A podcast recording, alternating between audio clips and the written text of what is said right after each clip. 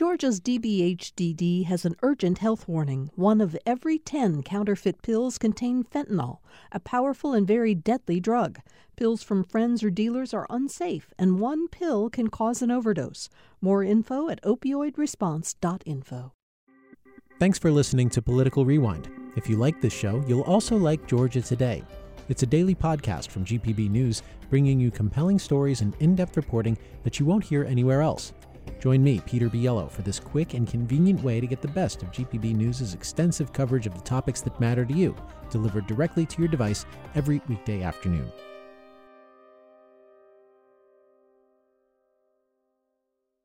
Thanks for listening to the Political Rewind podcast. Be sure to like and follow us and rate us on Apple, Spotify, or wherever you get your podcasts.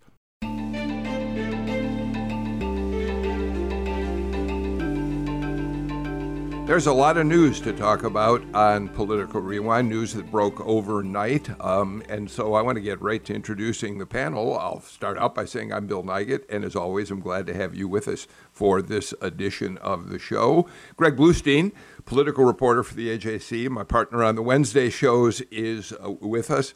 Greg, the political news just keeps coming at us a mile a minute. Yeah, there's really no off week. There's really no slow time in Georgia politics, especially with the nation's attention on us for very different reasons, right? With our campaign cycle, but also, with a look to the past and what happened in 2020. It's happening in the January 6th committee hearings right now, too.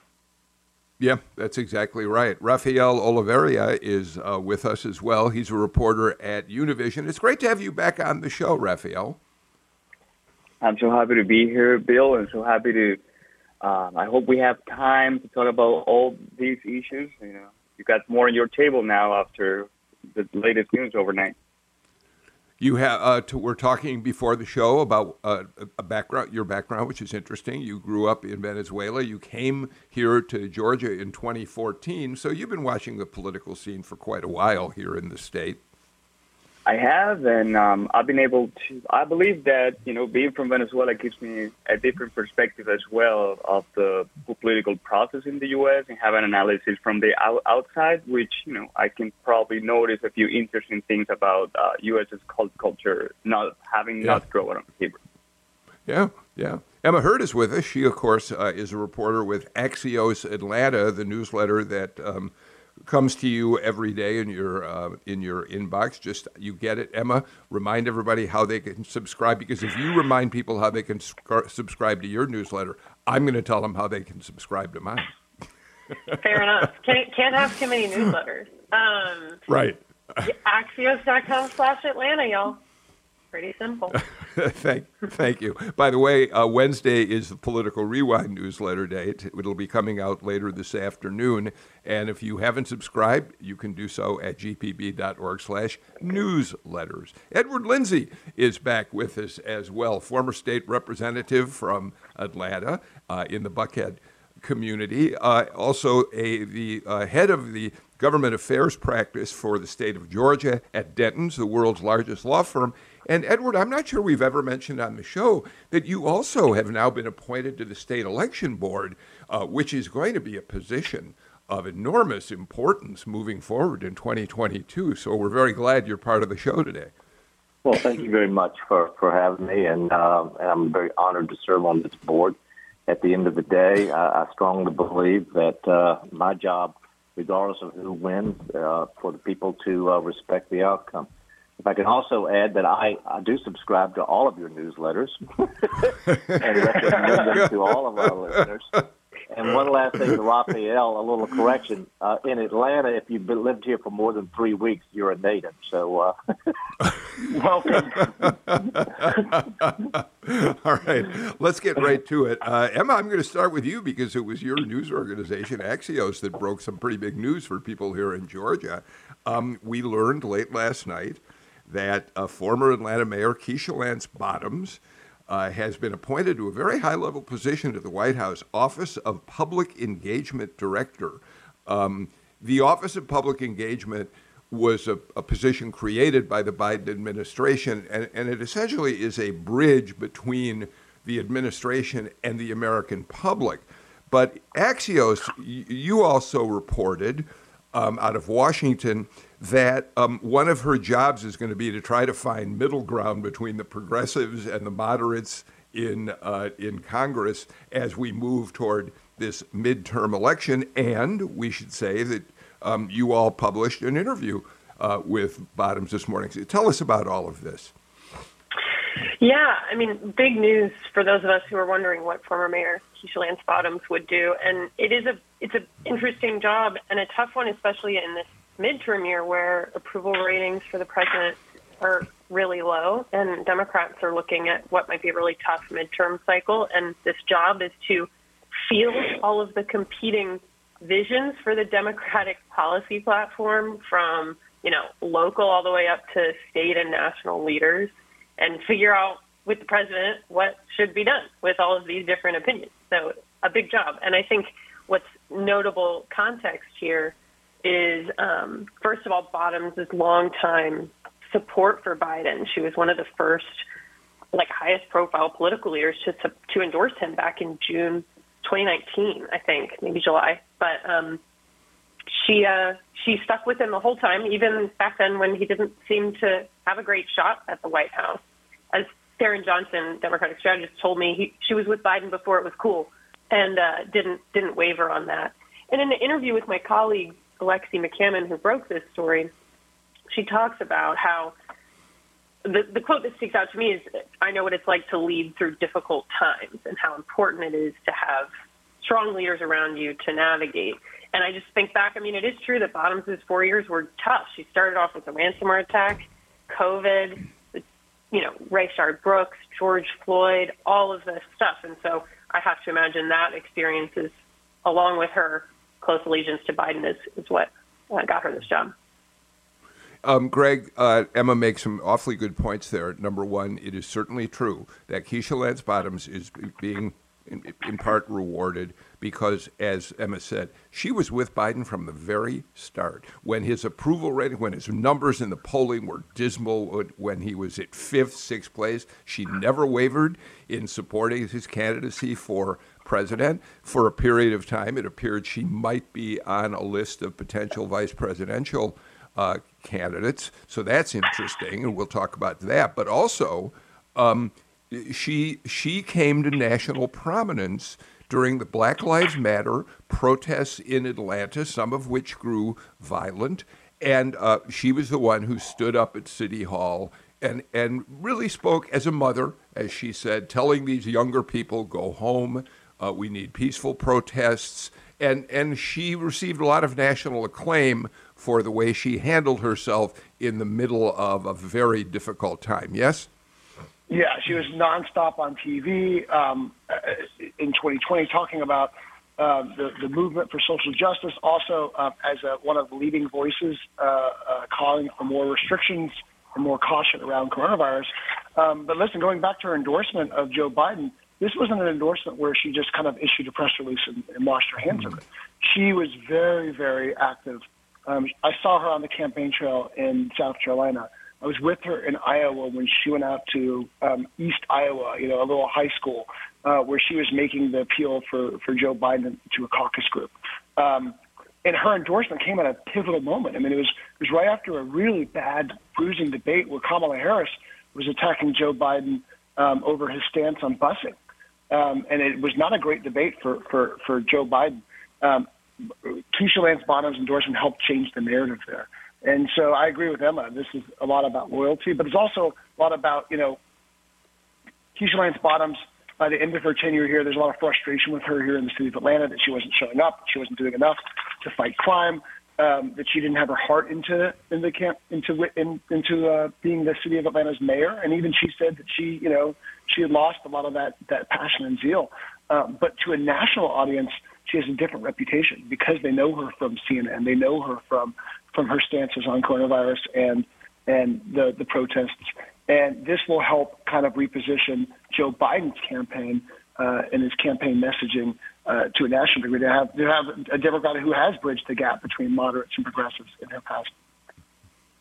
Edward? Well, there's no question but that she has a mixed legacy here in Atlanta.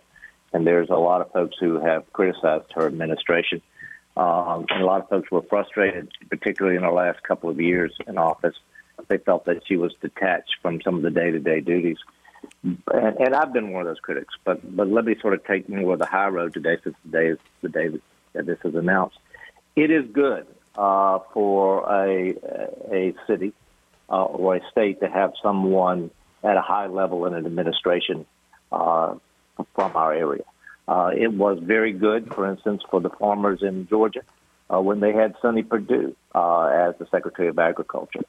So it can be very beneficial to our city to have Mayor Bottoms where she is in the administration. And we'll see whether or not she learned from her experience in the city of Atlanta and grew from those experiences. And for today, I wish her well.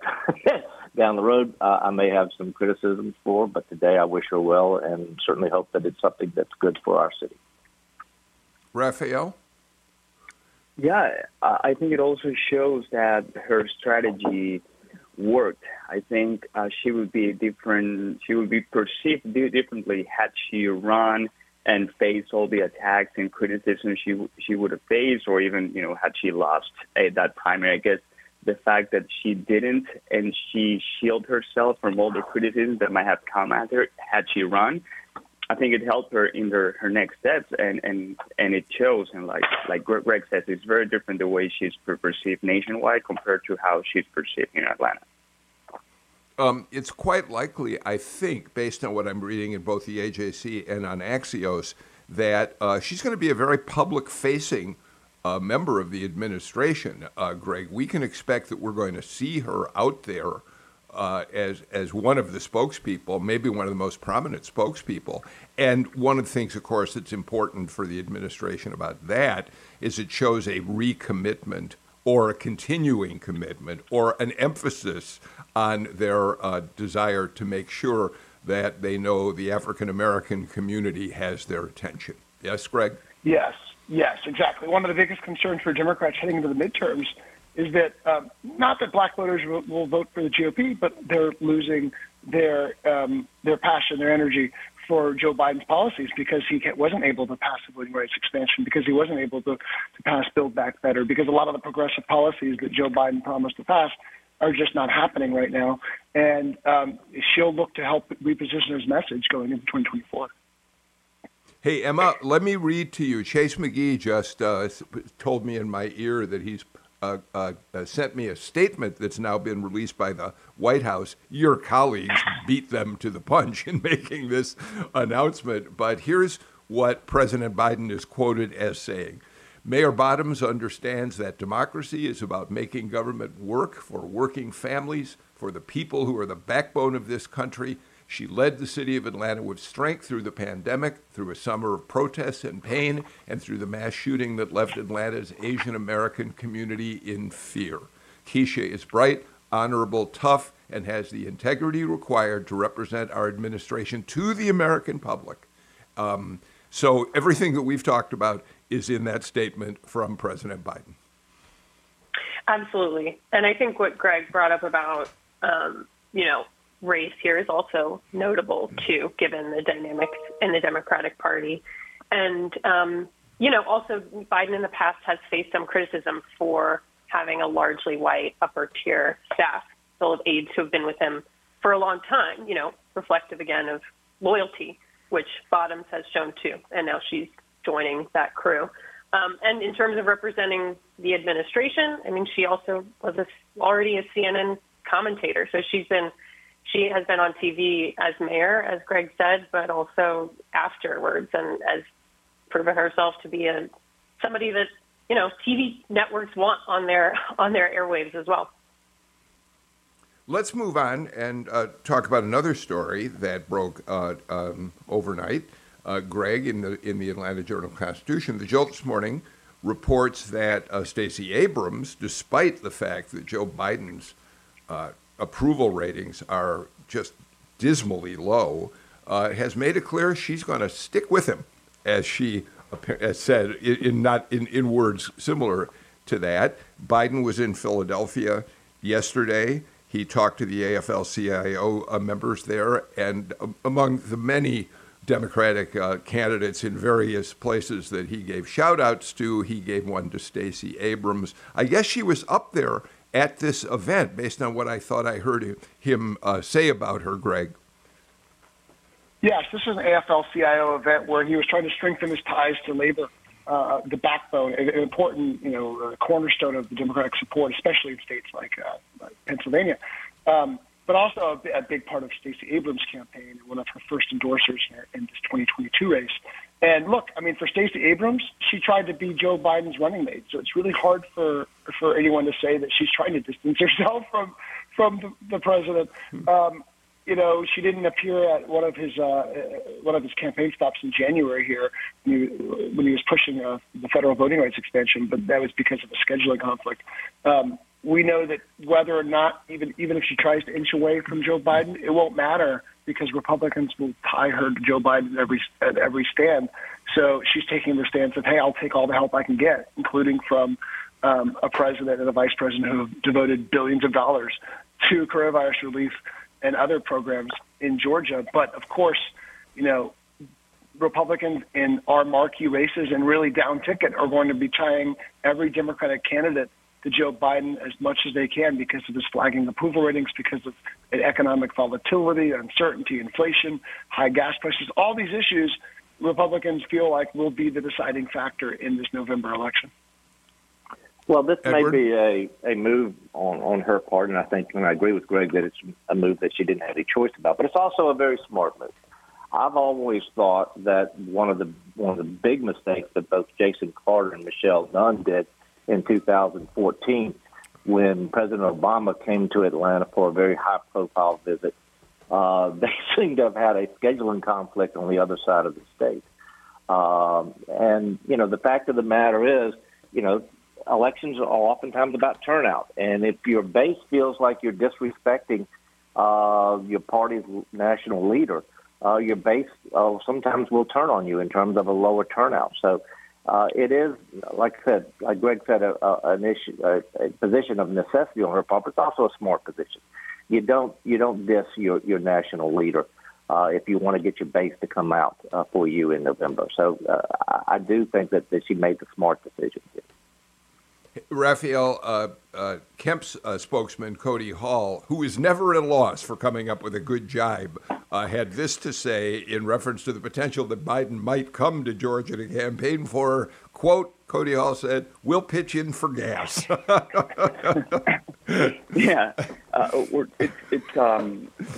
The strategy that they believe that economy will win overall. That's also a strategy that I've seen they're pitching when it comes to Latino voters. Is definitely we're not going to talk about necessarily about new programs related to immigration. We're not going to talk about ISIS jails in Georgia. We're going to talk about how the Democrats running the country are hurting your wallet, your job opportunities, how the Democrats represent for Latino conservatives a pro-abortion, pro-LGBTQ rights that you don't want anything to do with that. And things like that, sorry, they're going to go going forward. And I've seen them like reaching out to the Latino conservatives in our state, in churches, and in also sort of settings, try to get them on board. So it seems like that's what they're probably going to do with Stacey Abrams as well, and that's what they'll do also to move their base. Hey, before we get away from the jolt today, Greg, let me just pick up on an item that I hadn't seen until this morning, and maybe you can just comment on it briefly and we can move on. But Fair Fight was back in court yesterday. They've had this long-standing lawsuit challenging the legality of the 2018 gubernatorial election here. And Lauren Groh-Wargo, who was head of Fair Fight, and was one of Stacey's most important advisors, campaign manager. She apparently really got a grilling.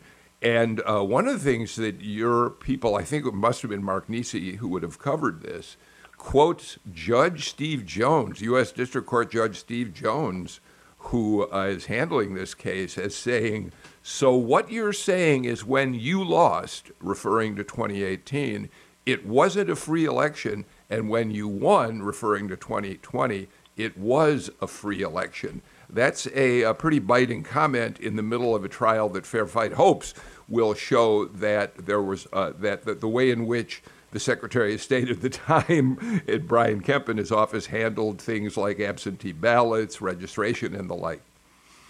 Yeah, and Groh-Wargo didn't answer that question directly, by the way. She said that instead that the 2018 election was the first time in years Georgia Democrats had come so close to winning, and that these reports of voting problems were pervasive.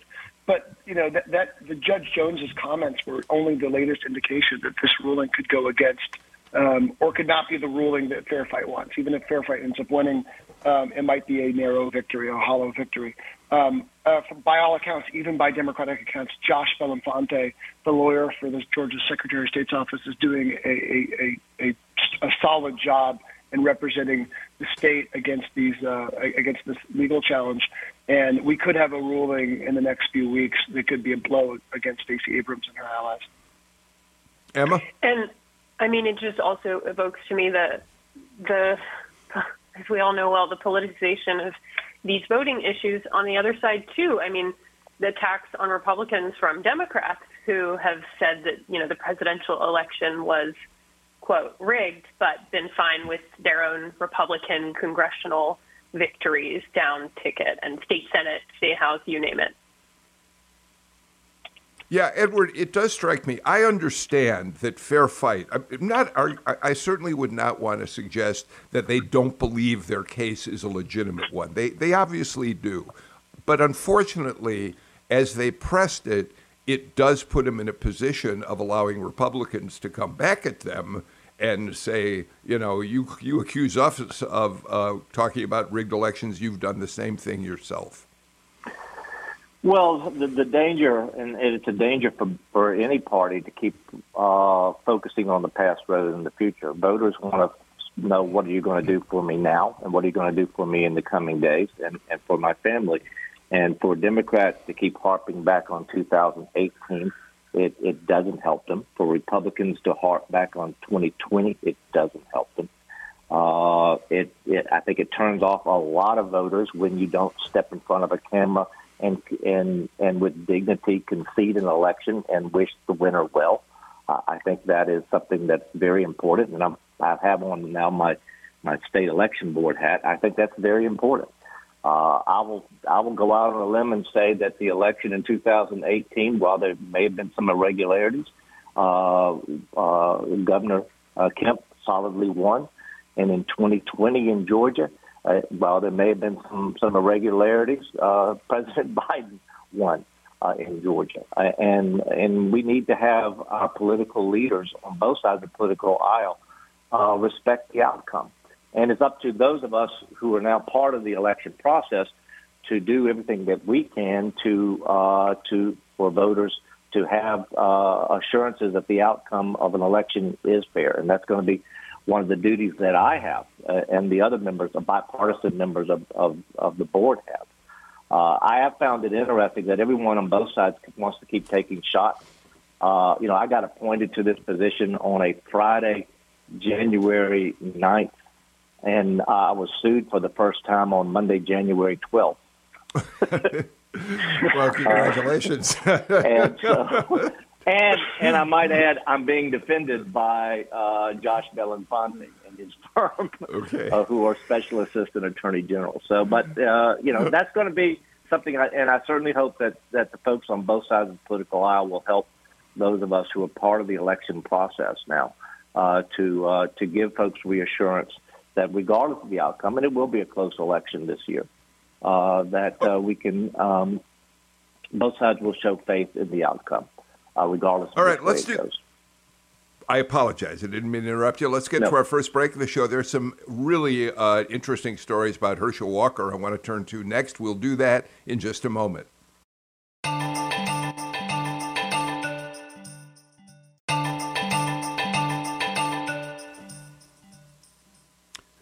Emma Hurt, Rafael Oliveira, Edward Lindsay, Greg Bluestein joined me for Political Rewind today. A couple big stories about Herschel Walker in the news. Your colleague, Greg, at the AJC, Shannon McCaffrey, broke one of them. She went through transcripts of some of Herschel Walker's speeches, some of his remarks, motivational speeches that he gave to various groups and the like.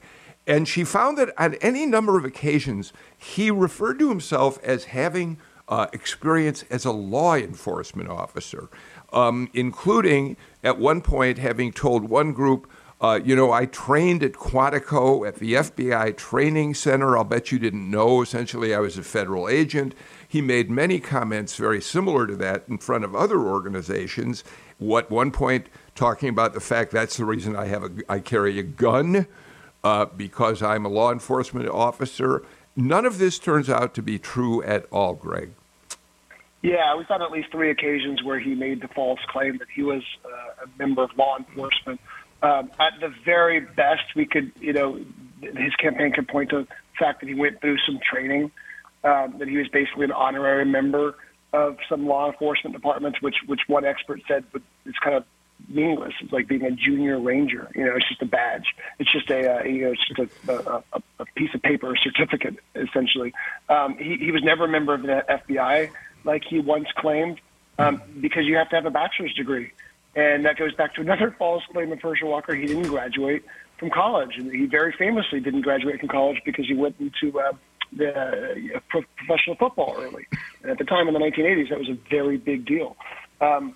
This is part and parcel, though, with a trend, right? This story alone is a story, but of course, but it's part of a trend that we keep on talking about on the show and on others, which is a pattern of falsehoods, lies, exaggerations of the truth when it comes to all sorts of facets of Herschel Walker's life, not just law enforcement, but his business background, his academic experience, his stance on political issues.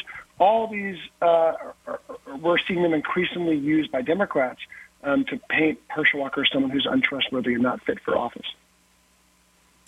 Rafael, you know, the question becomes, we're going to talk about another story that broke overnight about Herschel Walker that's also may cause him trouble. We'll get to that in a minute. But no matter what the stories are and no matter how negative they become, the question is what impact they have on a guy who is so beloved by so many Georgians, and I suspect not just in the Republican ranks, but there are Democratic UGA fans who loved him too, and who knows whether they might cast a ballot in his direction. It's interesting to see if Walker would have some sort of a Trumpian effect in a sense that, you know, you're bulletproof no matter how many stories shows that you're exaggerating something or lying about something, it wouldn't affect.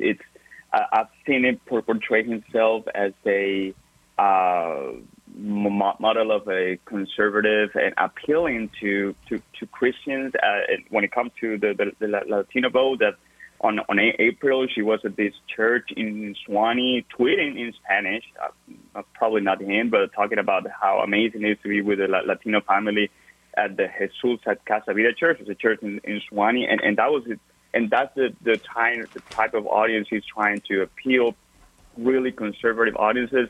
And we'll see if that model of conservative man stands with all the news that are coming out in the last few hours.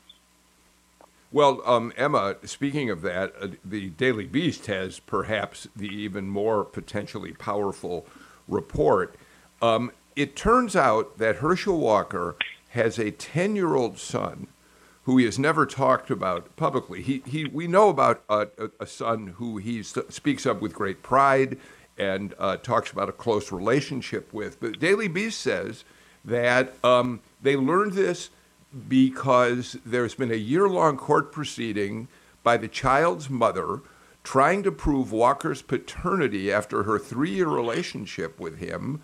Apparently, he is now paying child support and does send presents to the young person every now and then, but he doesn't talk about him publicly, and according to at least the Daily Beast report, has virtually nothing to do with him. And the reason that becomes, put it in context, Walker has, on many occasions, the Daily Beast reports, talked about how important it is in black families for fathers to remain part of the family, to look after their sons, to be role models for their sons. He's made that in the past an important part of how he talks about African-American communities. Emma?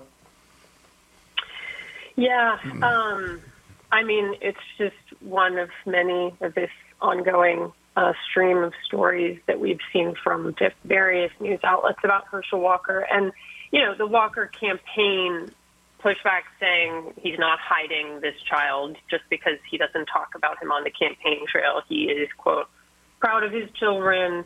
They said it's offensive to suggest that he's hiding the child, that he's paying, that he's supporting the child and continues to do so, and then calls a double standard, trying to pivot the conversation towards Rafael Warnock's own child custody dispute. His wife is seeking increased child support payments and, I believe, trying to move the children to go to grad school. But it is, again, this man who has been in the celebrity spotlight for decades but never had this level of scrutiny before.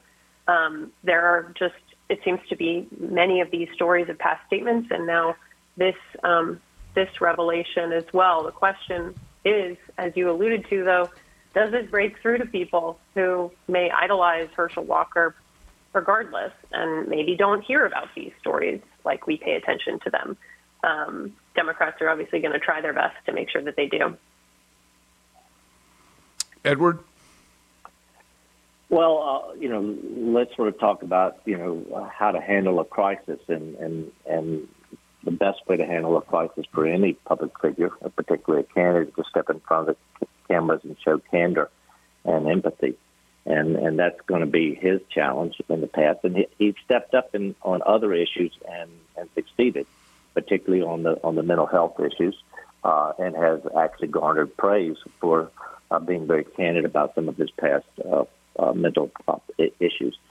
You know, candidates are famous for, if they do show candor, for surviving.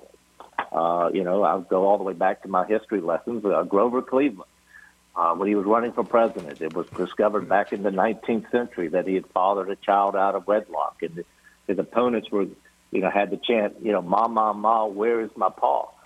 And the Cleveland folks came back going, "Gone to the White House, ha ha ha," and you know, but Cleveland way back then stepped in front of reporters and was very candid about it, and had, similar to Walker, supported the child and taking care of the child. But you know, that's going to be sort of the issue. I'll pivot back to the fact that I think most voters in Georgia, the overwhelming number of voters in Georgia, are going to focus on the issues involved and their perception of Democrats' ability to handle it versus Republicans.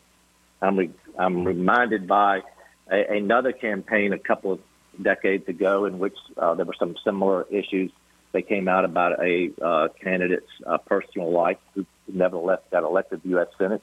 And one of the voters commented, "Well, I'm electing a senator, not a saint." And I think that probably most voters are going to be in that category. But Walker does have a deep well of positive support in Georgia by people across the political aisle. The question is, does he step in front of the candidates and show candor? And if he does, he'll survive this. I checked around. I don't have any Grover Cleveland Alexander stories, but I did check around with Republican activists this morning because, you know, the story to us is you know, it's the hypocrisy more than the fact that he had a second son. It's that he, you know, he's been talking about the importance, especially the importance of black men to step up and be there for their children. And in this case, it appears like he hasn't. But, you know, the other story is that this is just a number of, as I mentioned earlier, of lies, exaggerations, hypocritical moments that Democrats and his other critics will use to paint him as not fit for office. I checked around with some Republicans who have been skeptical of him in the past this morning. One basically said he's the Mickey Mouse of politics in a good way. You know, he has such a hot brand name that these allegations don't seem to stick, even though they're proven, even though, you know, his own words can be used against him. Another, this is a county activist up in Raven County where they actually passed a no-confidence resolution against Herschel Walker when he refused to participate in debates. He said, "With all the concerns I have, I'm still confident that Herschel Walker won't be as bad or do nearly as much harm as 6 years of Rafael Warnock." To me, it's the economy and the fragility of where we are at right now.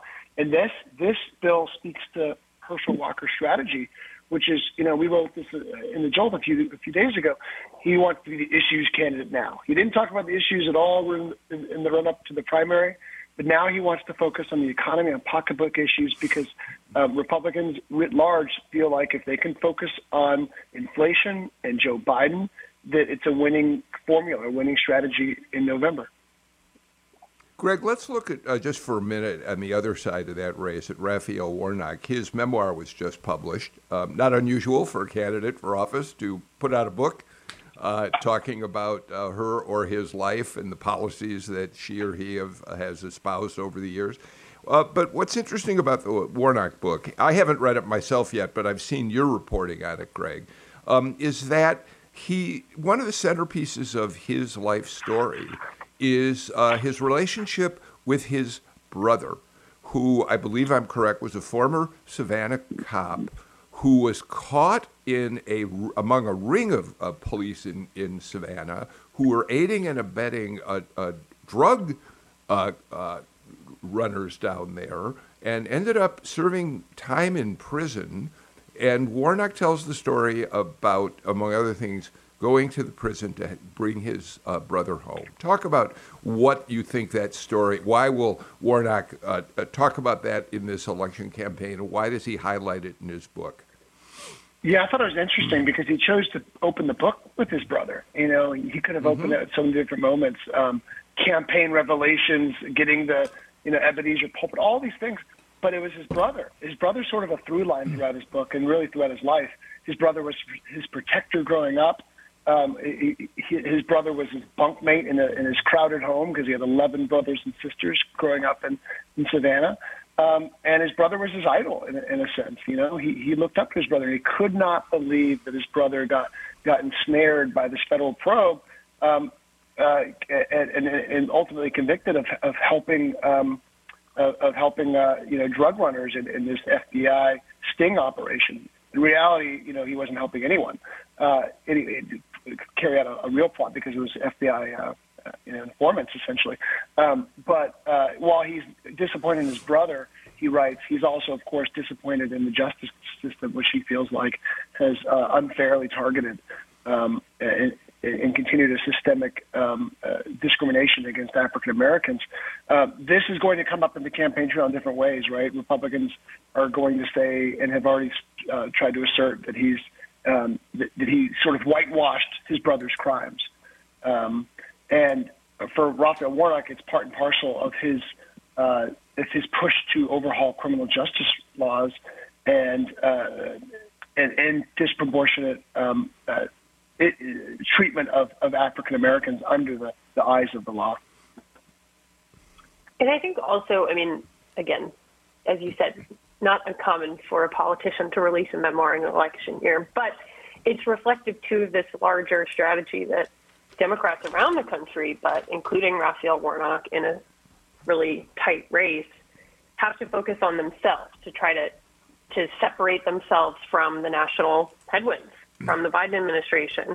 And, you know, Warnock and Ossoff, it's hard to compare because of the runoffs, but they did outperform Biden in 2020. And so the hope for the campaign is that he can outperform Biden's approval ratings by a lot if they're the same as they are now. And that can happen, they would argue, by people getting to know Raphael Warnock and continuing to have a relationship with this person who is separate and apart from whatever's happening in D.C., even if he works in D.C. Rafael, before we get to our final break, one thing that is always worth pointing out when we talk about the Senate race is that here in Georgia, one of the states of the Deep South, the contest for the U.S. Senate seat is going to be between two black men. I think about that and what it means about where we are. I know we are still struggling with discrimination and racism, but two black men are competing for a Georgia U.S. Senate seat. That is a remarkable development in our history.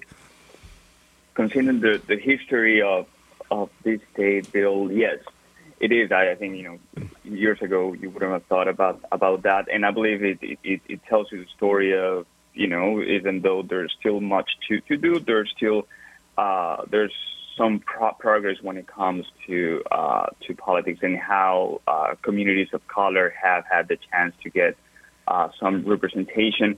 And I believe that tells a story of, hopefully more people of color across Georgia might be able to see themselves as at some point they might be able to get to the position of power they aspire to.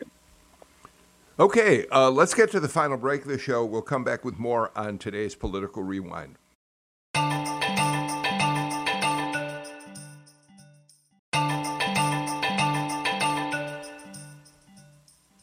Edward Lindsay, each Wednesday after a primary election somewhere in the country, we are gauging how strong former President Trump is based on whether the candidates that he's endorsed have won or lost. I want to just talk about this for just a minute, because in South Carolina, he supported a candidate who ran against a Republican who ran against Representative Tom Rice, one of the 10 Republicans who voted to impeach. Impeach the president at the time, and Rice lost that election. He is now. It now appears that at least 5 of the 10 Republicans who voted for impeachment are not going to be in office at the beginning of 2023, and possibly more to come. On the other hand, Nancy Mace, who was very critical of Trump after the insurrection, won re-election against the Trump candidate there. I don't know how much to make of that, except I do think for a candidate who actually voted to impeach, Trump is going to still hold some power on the other side of that equation. He's going to continue to have some power, particularly in races in which the focus is looking back, and the candidate isn't able to pivot.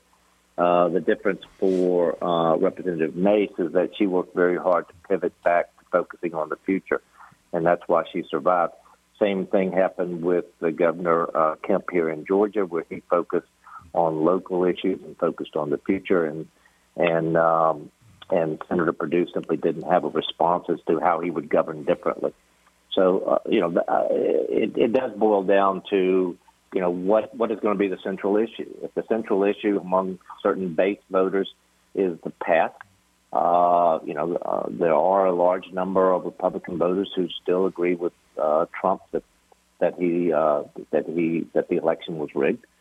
And so that candidate will be in trouble. But if a candidate can pivot to sort of saying, hey, the past is the past, but let's sort of talk about the future, those candidates prevail. And so we'll just have to see. I do think that in the long run, you're starting to see a weakening of the power of President Trump. But anyone who dispels him entirely within the Republican base does so at their peril at this point, at least. Rafael, I want to talk very briefly about another election that was held yesterday, and I want to talk about it in the context of where Hispanic voters are heading in the 2022 cycle. There was a special election for a House seat in the Rio Grande Valley of Texas yesterday, and a Republican candidate, Mayra Flores, won that seat that was vacated by a Democrat. She vastly outraised her Democratic opponent in that race and went on to win it. She'll be the first Republican from the district and the first Latina Republican from Texas in Congress. And, of course, Rafael, the reason we're watching that race is we wonder what's happening to the Hispanic, the Latino vote as we move toward 2022. Is it becoming more Republican in parts of the country? Not in Georgia so far. I believe, Bill, that there's sometimes what we've seen among some Democrats group is a misconception of where the Latino votes are. I will give you an example. We've seen more and more people in the progressive wing of the party talking about Latinx. That's something you've heard many, many times. But Latinos in general are not fond of that word.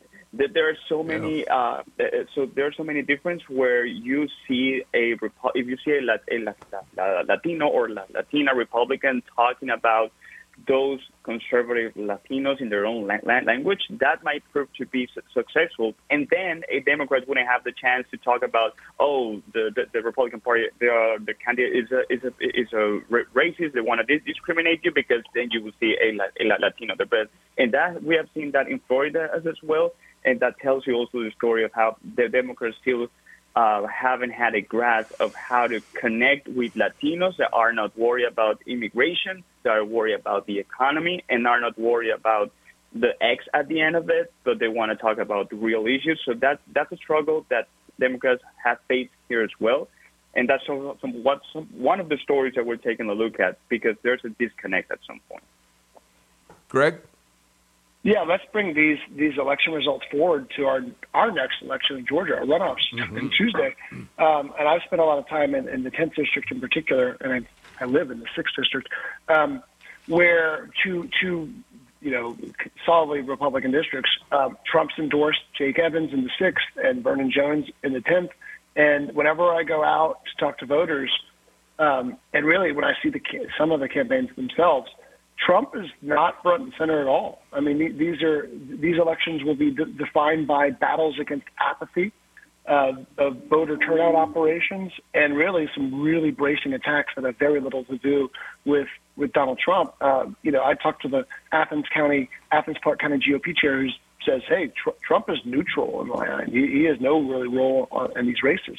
We're talking about such low turnout overall that it's a challenge for the candidates just to get over voter confusion. People said, "Yeah, I voted for you a couple of weeks ago. I have to vote again."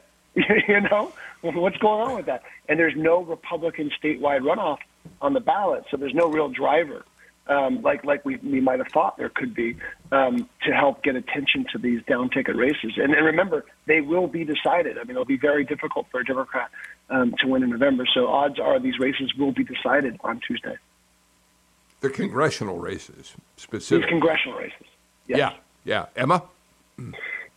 And, I will just say also, when we're looking ahead to the runoff on Tuesday, sort of a slightly similar vein of I'm watching the Democratic statewide runoffs and whether Stacey Abrams' endorsed candidates make it. Because, again, to Greg's point about apathy, low turnout, what kind of electorate are you getting? Do they know that Stacey Abrams endorsed? Does it matter to them? And what happens, if her non-endorsed candidates win with her at the top of the ticket? It's these runoffs are tricky business. What we have been developing in runoffs has made a lot of us who have in the past favored the runoff system because the idea of, well, let's limit it down to two and then have folks come back and make a clear choice, as opposed to, someone getting the primary nomination with 30% of the vote. But that depends on a large number of people coming back out to vote. But when you start having turnouts, and I hate to say this, but I'm expecting a turnout of somewhere around 10% and perhaps even lower in the runoff, that makes you start to rethink how we're going to do this. And one thing that we're starting to look at around the country, and we should seriously start thinking about here in Georgia, is this ranked voting sort of situation, in which you have the same voters who show up at the primary also decide, okay, if your first choice doesn't get it, what's your second choice down the road, and go ahead and decide it there when there's a higher turnout, because 10% of the population is just not a good way for democracy to operate in terms of deciding who should be our leaders down the road. That's just me with my state election board hat on for a moment. Yeah, well, Edward, let me ask you a follow-up question to that. We're almost out of time, but let me ask you this. Have you seen any movement in the legislature to suggest that we ought to start really looking at a bill that would make ranked choice voting a reality in the state? I think that I'm hearing that more and more. I mean, as you start to see some of the results coming back that have shown that it generally seems to work, down the road. There's some concerns that are raised. I think New York, for whatever reason, took several weeks to, to decide who won with it, and that's simply something that's not acceptable.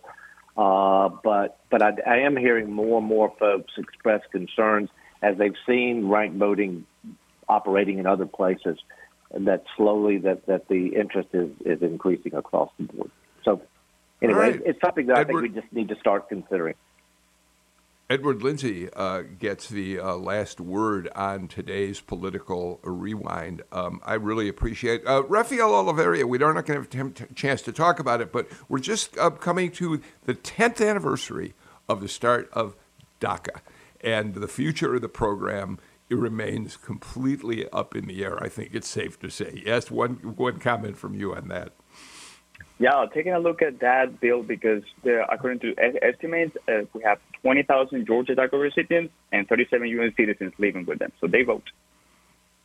All right. Rafael Oliveira, thank you for being with us. Edward Lindsay, always a pleasure to have you as well. Emma Hurt, your colleagues at Axios broke a very big story, and I'm really glad you were here the next morning to talk about it with us. So thanks for being here. And Greg Bluestein, always a pleasure to be able to talk with you about the work you're doing at the AJC. That's it for Political Rewind for today. Remember, the new edition of the Political Rewind newsletter is coming out later this afternoon. You can subscribe at gpb.org/newsletters. We'd love to have you join us. That's it.